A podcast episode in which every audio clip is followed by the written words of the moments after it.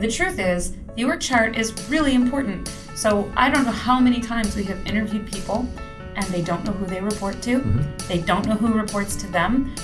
We had one company where someone didn't know what their job title was. Or who they reported to. Yeah. We will get different answers where someone will say, oh, that person definitely reports to me. And then we talk to that person and they say, oh, no, I report to someone different. Yeah, or they report to me. Yeah, and so we often don't have clear reporting relationships. Mm-hmm. And again, this, I think, is it's a good intent because people don't want to put other people over other people, right? They don't want to under my thumb. They don't want to create that sense of like these are the bosses mm-hmm. and you guys are the plebes, right? Yeah. But I think what we need to understand is whoever you report to, that's not who's better than you or who has power over you. That's who you go to when you don't have what you need to do your job. Mm-hmm. That's who you go to when something has happened that's out of your pay grade, right? Yes. Something has happened and this is not on me to fix and I need to know where to go. Mm-hmm. I should have a relationship with that person that doesn't just exist when everything goes sideways. And it's their responsibility to help through that situation. Exactly. Welcome to The Critical Path with Mary and Jason, a podcast about business development, company culture, and loving the place you work just a little bit more. Not a lot of bit more. That was last week. Well, I don't know. I mean, honestly, people don't know it, but this week's topic could really be just as important to making people happy at work. It is kind of a hot topic. The money that they make. That's right. So this week we're talking about organizational mapping. What? So Jason's worried it's going to be boring. That's boring. It's not boring. It's organizational mapping. Super important. So let's talk about what we mean when we talk about organizational structure. So I think you have this outline kind of backwards. Okay. Yeah, because I think typically where people start off is you're a tradesperson, you're good at the trade, and you have a buddy, and you hire your buddy. And then before you know it, you have a couple other buddies and you're all working together and you're a small group of people with the same goal. Mm-hmm. And because everybody's so tight-knit and close together and you probably know each other's families well, there's no need for any formality or job descriptions or organizational structure. You know exactly what's going on in that person's life from day to day to day. You're working side by side all the time. Right. And so one of our clients, they said, we're not going to have any job descriptions. We're just all the same, and we're all just going to work towards the common goal. Well, and there's often a feeling that creating a hierarchy is putting people above other people mm-hmm. in a sense of importance. You've got your tight-knit company, and when you're a handful of folks, maybe five, there isn't really any need for a complex organizational structure or job titles because everybody knows everybody, and everybody knows what everybody's good at.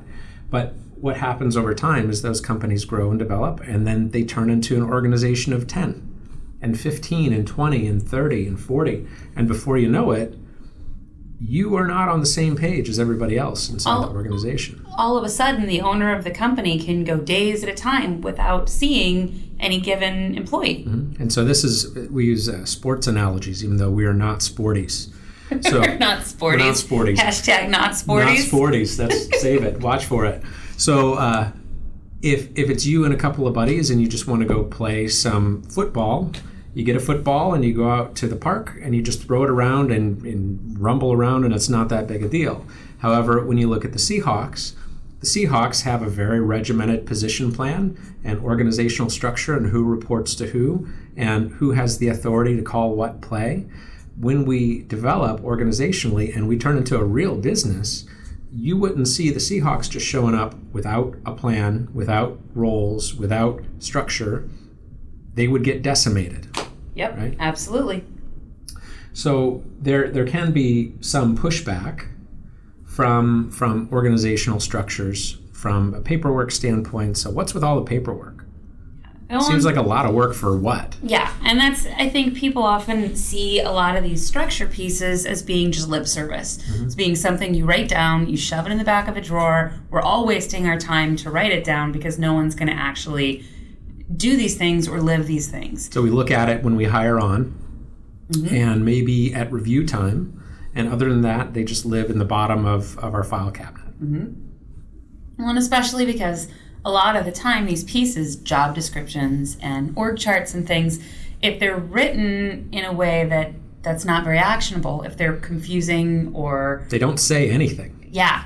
We often see, and you can see where the intent of that document was really good. Someone set out to try to make it clear to someone what they needed to do, but without the ability to put that together in a clear and actionable way, it just becomes kind of this laundry list that you don't really know what to do with or how you're supposed to interact with. So all of the structure pieces and job description pieces, we should be able to look at these role plans and ask the question, what does that mean? And how do we know whether or not we're doing it? Mm-hmm. How do we know whether or not these decisions are actually working themselves through that organizational chain properly or not?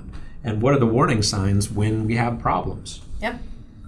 So when we have a well-executed organizational structure, it doesn't feel like a lot of work. It doesn't feel like technical paperwork. It feels natural because you have a flow of, when I have a problem with a given issue, I know exactly who to go to, and I know exactly who has the authority to either make the decision or empower me to make the decision for myself. These pieces, they're not really paperwork, because when they're well-built and well-executed, they become our workflow. They become muscle memory. So the biggest challenge in getting this rolled out are companies that you walk into and they have a culture that is, you know, this company, we just get things done. Mm.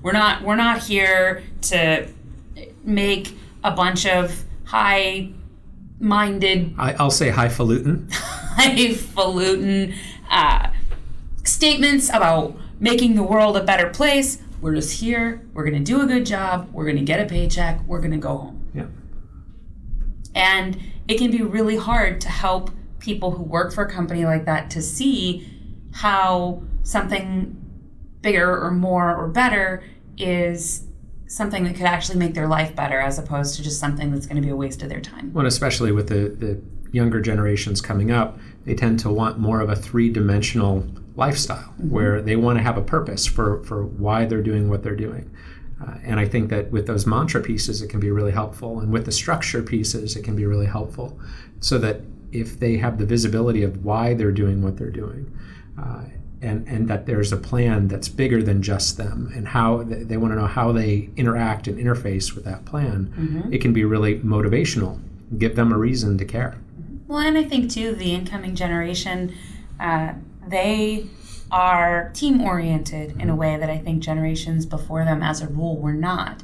So when you talk to parents, you hear all the time the conversation that now everything in school is all these group projects, mm-hmm. and everybody's always doing group projects, and what a pain in the butt it is. But the truth is that the way that the internet has changed the world and the way that the incoming generation works is relying on and utilizing the other people around them. And I think that is an amazingly powerful thing and a really good thing, but it means that they need a better understanding than any generation has needed before of how they fit with all the people around them in an organizational way. That sounds kind of like a kumbaya thing to me. So we have a thing that we refer to as the kumbaya dichotomy. It's a kumbaya thing. It's a kumbaya thing. And the idea here is that dichotomy is highfalutin. Dichotomy, it's an important part of it.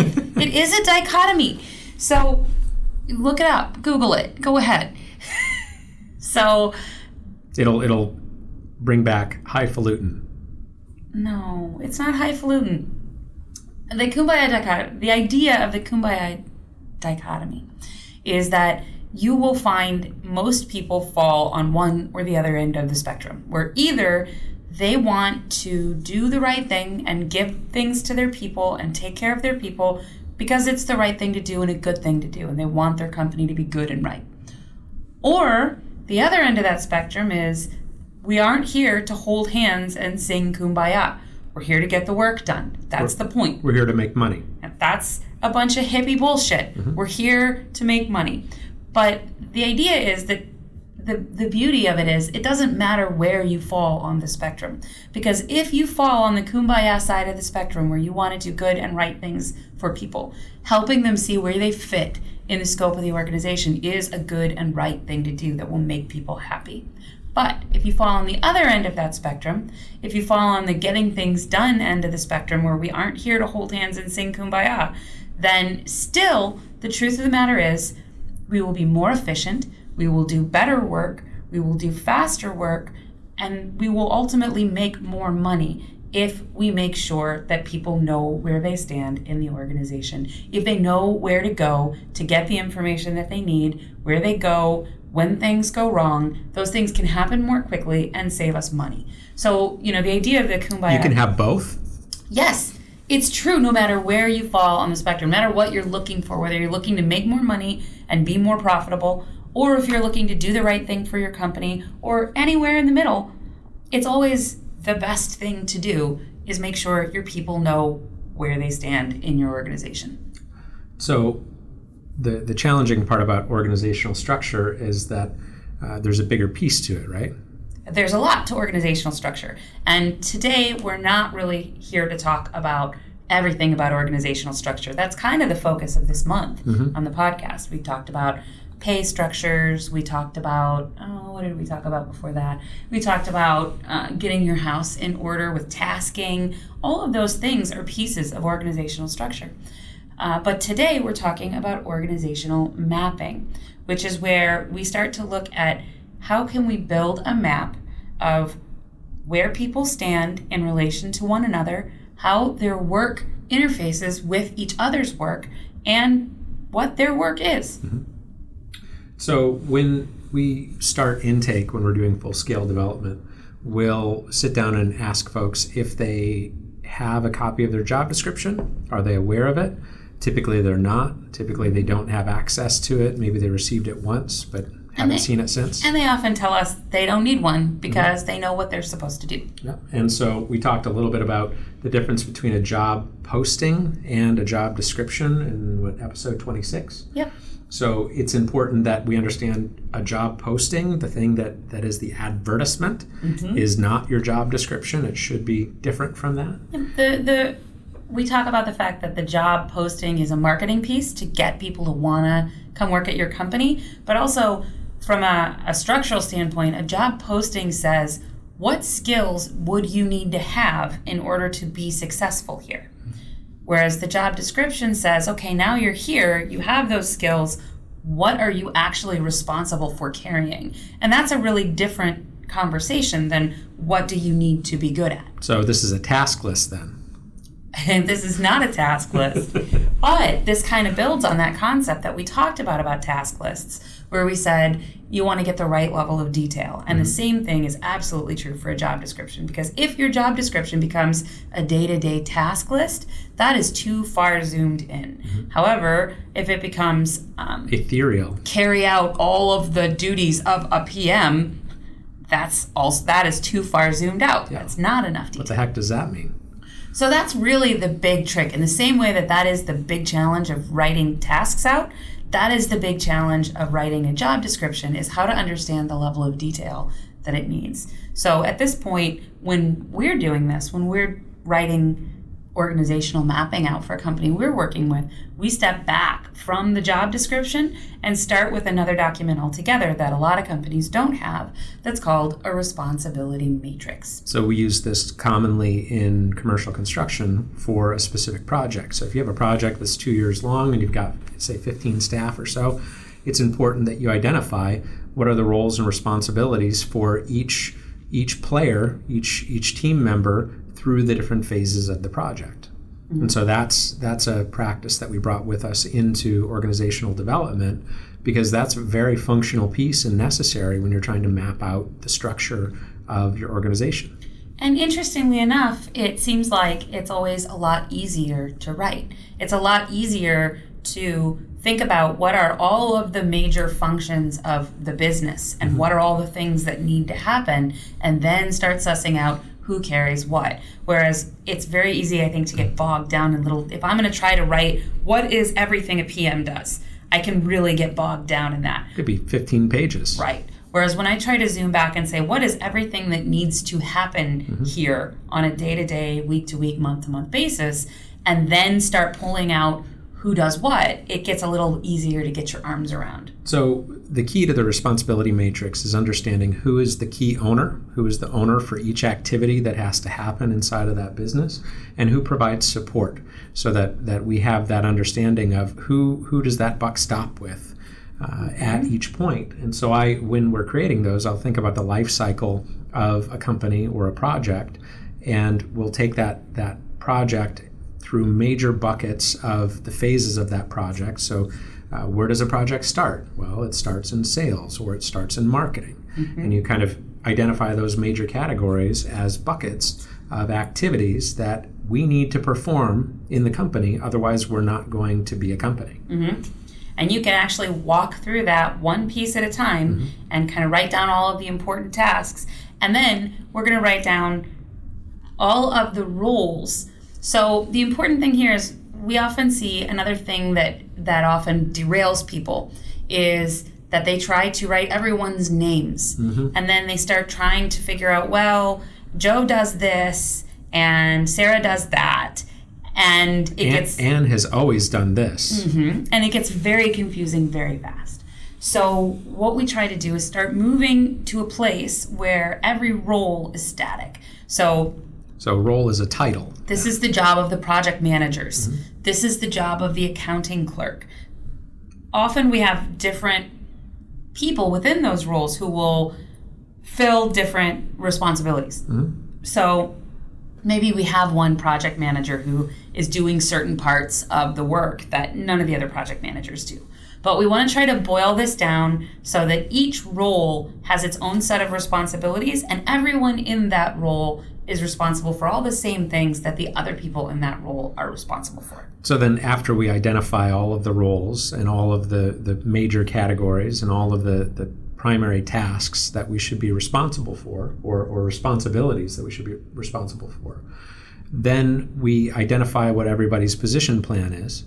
And so if I have a responsible category for a certain item for me, and I need help with it, then we can have some pushback from other team members where they say, well, that's not my responsibility on the matrix. Well, and I think the flip side of that, I think that's less the problem, and more the problem is that the leadership of the company, again, gets bogged down, where they say, well, okay, so they aren't necessarily responsible for this, but everyone on the team supports it, because everyone on the team has a supporting role, because we all have the responsibility of pulling together and helping. We're all responsible when the chips are down. And I think that's true everywhere you go, that in a pinch, we help each other. And so we call that the good neighbor rule. So if a role has a responsibility to support a task in a way that if the chips are down and things are tight, we expect them to pitch in, that's not a supporting role on that task. It's only a supporting role on that task if they have something to do. And if they aren't doing that, they aren't doing their job. Right. So it's important that we're all willing to pitch in when we need to. And I'm going to put an example of a job matrix in the show notes. So, or a responsibility matrix in the show notes, so that you can see a little bit more about what this looks like, because it's a little hard to get your head around just from talking through it. And we do have a simplified version of this in our book drive. We do. So the last thing about the responsibility matrix, though, is you want to make sure that you share this with the whole team before you move forward, before you start writing your job descriptions, your position plans. You want to make sure that you actually talk through this matrix. It might be that you're going to take input and you're going to let the team help direct who owns what. It might be that this is how you want it to be moving forward and you're not taking input. It might be that this is what you expect from them, but it's still a good phase to kind of talk through it and let them understand what it is that now is going to be expected of them, so that there are no surprises when we get to the next part of the journey. And if you don't have a responsibility matrix in place yet, then you should make it a fun event. You should bring in lunch, you should have a chat, and give everybody input. And ideally, this is this is for everybody's benefit. This is to help everyone clear up the lines of communication and make it crystal clear who reports to who and who's responsible for what, and make sure that we're receptive to taking other people's input, because they oftentimes have perspectives that we don't have, and without having kind of an open-handed approach to this launch, then we could get resistance that is totally unnecessary and counterproductive. Well, this can be so useful. This is a really good time to think about how we're doing things, because sometimes as you walk through those processes, you find things that are going through all of these hoops and all of these directions, and the team all looks at that and says, why don't we just make it so that it goes straight from point A to point B? Yep. And that can be a great time to really start turning the screws and making things a lot neater in the way that information is moving. I think also one challenge that I put out to everybody during this process is, if you don't like the way that we're proposing something, give me a reason other than this is the way we've always done it. Mm-hmm. If the only reason that you have a problem with this is because it's different from the status quo, mm-hmm. you have to give me a real reason why this doesn't make sense. Yep. Well, and I'm always a big fan of the bring me solutions, not problems mm-hmm. approach, that instead of coming and saying, I don't like this, it shouldn't go this way, tell me how it should go yeah. and why. And the responsibility matrix is not a static document. It is something mm-hmm. that changes and grows and lives with the organization. And we should be revisiting it all the time. Mm-hmm. So it doesn't mean that we can't make changes and we can't try things out. So after we have our matrix dialed in and we have buy-in from the team and everybody understands that this is the plan going forward, the easy part comes next. Yeah, because now putting together the job descriptions becomes just a matter of going through that matrix. And so for the project manager, we would go in and say every place where there's an O on the matrix, because it's an item that the project manager owns, that goes in their primary responsibilities. Mm-hmm. Every place where there's an S, because this is an object, this is an item that the project manager supports, then we're gonna put that in their secondary responsibilities section. So other than kind of prettying up that text to make it a little clearer or a little cleaner, that's all we're doing. So we don't wanna have a bunch of steps at this point about how to do these things. Mm-hmm. This is a whose ball conversation. Whose ball is it? Whose responsibility is it? If they don't know how... It's my ball. If they don't know how to do it, the job description is not the place mm-hmm. to figure out how to do it. And we could have a backup document or kind of a position manual if we need technical support in how to do a thing. Mm-hmm. But the job description is not the place to have that breakdown of step-by-step instructions. And I'm a huge fan of having a process knowledge base mm-hmm. that's set up. I love doing it in OneNote mm-hmm. and have it set up so that... I love doing everything in OneNote. I know, right? Have everything set up so that anything you need to do, you can see how to do. So, for example, this podcast, every step of how I edit it is in the knowledge base in the OneNote, so that, well, I don't know that you could do it, but someone could do it. Look, I just need to hire someone, and they'd know how to do it. You only edit podcasts in Paint, and no, I edit podcasts in real time. Edit. See that Mark. I know that feels like very powerful to you, but that only works that way because I go in and edit it. Mark. No. And that's, scene. That's only if I choose to edit it in that way, Jason. Look, that's I just edited it. You didn't. That's going to be just exactly the way you said it in the podcast. I wrote that in OneNote mm-hmm. so that the person editing it could know how to edit it. So then you put it in your OneNote process knowledge base. I did. When Jason says Mark mm-hmm. and unmark, what are you supposed to do? Are you supposed to cut that out? Is that what's going on? Look, it's edited, okay? Just trust me. So there are three sections in the job descriptions that we write. The first section is primary responsibilities. The second section. Primary responsibilities has to do with what are the most important things for your role. If you're not doing those, then that's basically a key problem that we have. Yep. That we don't have someone carrying that. Yeah. What do you own? What do you carry the ball for? The second section is supporting responsibilities. Edit? No, you can't edit that way. So supporting responsibilities, the purpose of that is identifying what are the places in the organization that you provide support. So this could be oversight. This could mm-hmm. be providing support to a superior. We're identifying the places where maybe you're learning or training and moving forward, but essentially, what are your secondary roles? Right. And then finally, we have a section that we label goals for this position. Bum, bum, bum. This is the piece that most job descriptions skip, and it's mind-boggling to me why you would not have a goals section for your job description. Mm-hmm. So these are sort of like the rock star targets that we talk about in Forward Coaching. So Forward Coaching is our performance management podcast. I think that's next week. Is it? I think we're talking next week about performance management. Nice. So in Forward Coaching, we talk about what are the rock star targets. What are the things that you should be striving toward? These could be sales goals. These could be next steps that you should be taking in order to take my position, right? Mm-hmm. or me to take your position.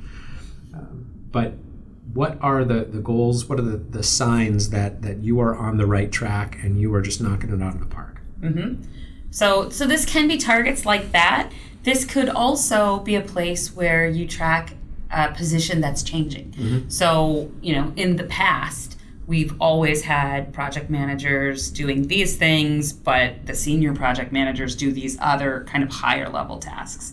And so we might add goals to kind of start moving our PMs into doing more of those tasks that they have not in the past done. Mm-hmm. So we could have things here about those higher level tasks that we want them to start learning to take on, or even pieces about the skills they need to start learning. So you could have all PMs to learn Microsoft Project by the end of 2020. Could be a goal for this position. So after we actually bust out, I'm going to say bust out, that's a technical term. All right, got it. After we bust out the new job descriptions and get these rolled out to the team, in our experience, they're typically not performing 50% of those tasks right now. Mm-hmm. Right? And there will be team members who had no idea that certain of those tasks were their responsibility. So that means half of their job they're not doing because they're not even aware of it. Yep. And at least 25% of their total job, they don't have the skills or the expertise to even start trying to do these things. Yep. But when we kind of define what they should be doing in that role, they are undereducated, they're underprepared, they're undertrained, and they don't have what they need. And it doesn't mean they don't want to do it. But what is the next thing now that we do, that we have our job descriptions? We just chuck them across the fence, right? Mm-hmm. Well, and we often have people when we come in and they want to skip this step. And they say, oh, we've already got job descriptions. Mm-hmm. Let's just skip that and just move on to changing things and making things better. Yeah, more money. But if we want to change what people are doing, so if now I want to take this team and I want them to start tracking new information and I want them to start filling out new reports, which will give us the ability to really take stuff to the next level, we can't add new stuff to what they're doing when they don't even really know precisely what it is they're supposed to be doing on a day-to-day basis. Mm-hmm. To begin with. Mm-hmm. So it's really important that we get that clarified. And again, on day one, everyone always tells us that they know exactly what they're supposed to be doing. Yeah. And at the event where the job descriptions are rolling out and everybody's having cupcakes and looking at these things posted up on the wall and talking about it, pretty much everyone will tell us that it's a good thing we did this because they had no idea. Yeah, it's way overdue. So that's a common sentiment. When we say if you don't have a good job description, you probably don't know what you're supposed to be doing, I think the initial response is to push back against that. But know that you're not alone, because without a proper job description, no one knows what they're doing. Right, and whose responsibility is it to build out the job description? Right. Right? So it's not the employee's responsibility. Not the team members' responsibility, but when we build these out, it is critically important that we actually sit down and have a conversation about the job description. When we start to work with companies we're consulting, then we'll say, we need job descriptions from everyone. There are a lot of companies where they go ahead and just tell all of the employees, go ahead and write your job description so that we can give this to these consultants. That's right. Right? And the idea that they're writing their own job description in a way that doesn't link or connect with one another in any way, it's a mess. They're all in silos writing their own job descriptions. What is it our teenagers say? You're a mess. You're toxic. You're toxic. You're a mess. Yeah. But it's important that we actually have that conversation to onboard them to what their job is, because if there are sentences or if there's phrasing that they don't understand, we need to make sure that we nip that in the bud and get them on the same page as us right out of the gate. Mm-hmm. And we often find that at the leadership level of the company, they've never actually looked at the whole picture. Mm-hmm. So different pieces of the company function in different ways, and there are different people deciding who does what, and no one has ever thought about all of it at once. Mm-hmm. And it's really important that someone thinks about all of it at once. And so the piece to be careful about that is kind of on the opposite end of what we're talking about is folks will hire organizational specialists, and they'll come in and write hundreds and hundreds of pages of role plans. Mm-hmm. And it is a mountain of paperwork that no one will ever read, mm-hmm. and no one can absorb, no one can understand what it means, no one can get through page 1 or 2 or 10 or 20 mm-hmm. to understand what they need to. So it's important that it is all lightweight enough and in common spoken or common plain English so that everybody at the organization can understand it. Yeah. Everyone who gets one of these job descriptions should look at it and be able to clearly understand what everything on it is talking about, mm-hmm. even if they didn't know pieces of that were their job. Yeah. It should be very clear what it is it means. So the next piece, once we have our job descriptions all figured out, and actually this usually rolls out at the same time as the job descriptions, is understanding our org chart. So for every... That's organizational chart? Our organizational chart. For some people who don't know. So again, often people don't have these at all. Or when we come in and we start talking about it, then they'll say, it's fine, we all understand it. And then they'll just scribble it out somewhere. We have just scribble something together and take a picture of it. Yeah. We write it on a marker board, write it on some Post-it notes. And the truth is, the org chart is really important. So I don't know how many times we have interviewed people and they don't know who they report to. Mm-hmm. They don't know who reports to them.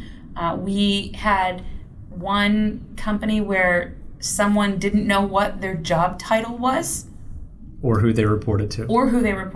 Yeah. We will get different answers where someone will say, oh, that person definitely reports to me. And then we talk to that person and they say, oh, no, I report to someone different. Yeah, or they report to me.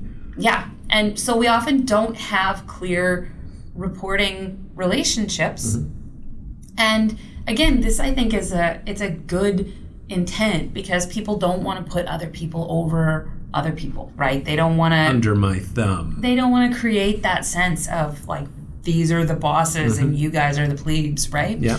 But I think what we need to understand is whoever you report to, that's not who's better than you or who has power over you. That's who you go to when you don't have what you need to do your job. Mm-hmm. That's who you go to when something has happened that's out of your pay grade, right? Yes. Something has happened and this is not on me to fix and I need to know where to go. Mm-hmm. I should have a relationship with that person that doesn't just exist when everything goes sideways. And it's their responsibility to help through that situation. Exactly. So it's really important that, and we always recommend that every single person has one person that they report to. Yeah. That doesn't mean that their job can't interact meaningfully with other jobs, but there should be one person. You can't, it was Office Space, where he says like... I've got 7 bosses, Bob.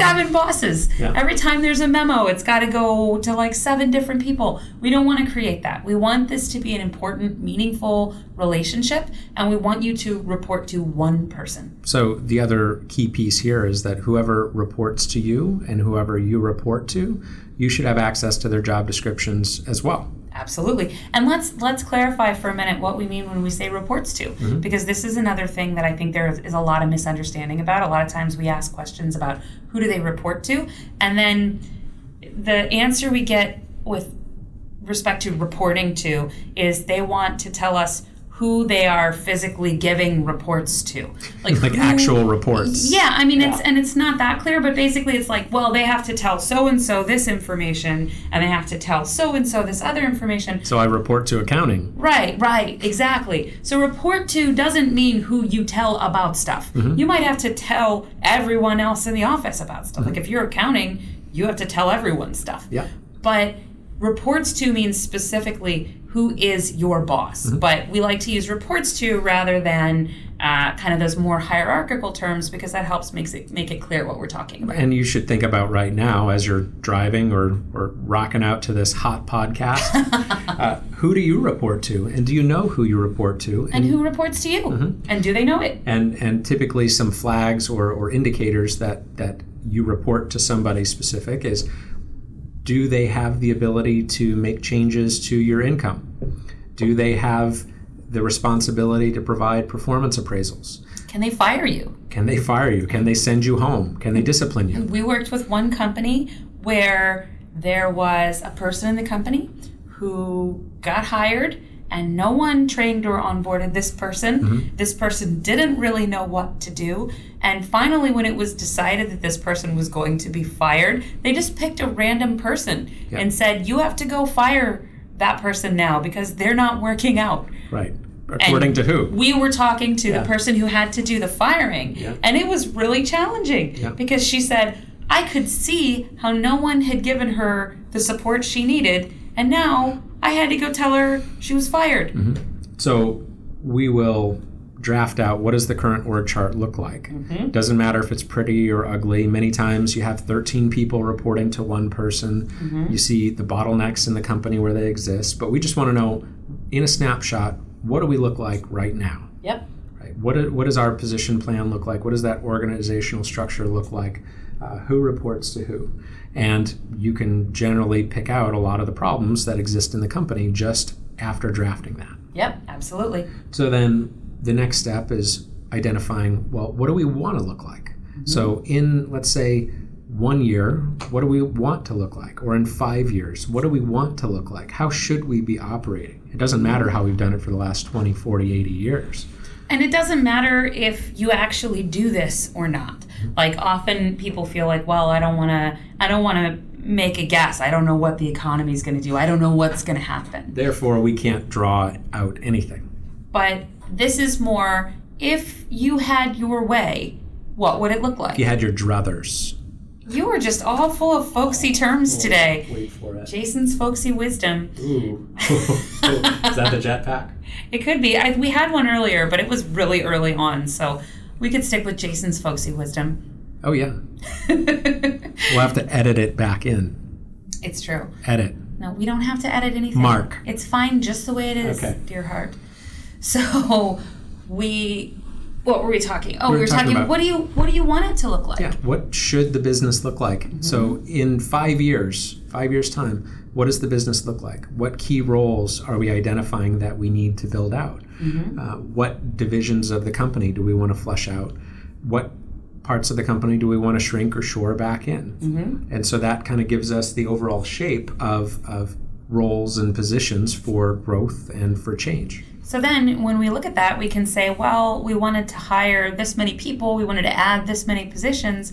How much would we have to change our income in order to make that work and make that happen? Mm-hmm. And then that gives us some pieces we can start building toward in terms of our financial goals. So then we'll build basically intermediate organizational steps between that mm-hmm. 5-year plan and where we are now to show how the organization will need to change over time in order to make those changes realistic. How do we get there from here? How do we bring it back to life, like Evanescence? What does Evanescence have to do? Nobody's company is dead. They don't have to bring it back to life. Some people's companies are dead, and they just don't know it yet. They're like zombie companies. Do you remember when we went to the concert, and it was Lindsey Sterling and Evanescence, and it was late after Lindsey Sterling, and we were leaving, and a bunch of other people were leaving, and there were a bunch of, like, hardcore Evanescence fans, and they were like, don't leave! It's show's still going on! It's not over! Don't leave! Yeah. Yeah, that was a good time. White River Amphitheater. It was good. Check it out. It was fun. So, what else? So Jetpack is Jason's folksy wisdom. Ooh, I like that. Maybe we'll do story time next time. You want to? Yeah. You know, what we didn't do... What didn't we do? ...was develop our origin stories. I was just going to say that. We said last week... I beat you to it. That was just on the tip of my tongue. That we said last week that we were going to tell our power tool superhero origin story. Sawzall Man. So how did you become Sawzall Man? Sawzall Man? Well, I... Is it Sawzall or Sawzall? Sawzall. There's an L at the end, right? I feel like it. I'm pretty sure there is. I'm pretty sure it's a Sawzall, but I think that, like, in Indiana, this is like the folksy wisdom again. I think people said Sawzall. Sawzall. See, it's a Sawzall. Sawzall. Because it saws everything. Yeah, everything. Everything. Yeah. Well, it's also a reciprocating saw. Yeah, but nobody says that. Because it doesn't reciprocate? It's for nerds. It doesn't give back. You don't give back to the community. It only takes. Sawzall Man doesn't give back to the community. No. He doesn't, like, volunteer at, like, the soup kitchen or anything? Well, he does, but, like, he keeps changing his mind. Like, he, like, shows up and then leaves. And then shows up and then leaves. No, I can't do it. Yeah. So that's the part of the origin story, is that Sawzall Man... It was just a man, not a Sawzall. Mm-hmm. And he went to a pawn shop to buy a Sawzall. Okay.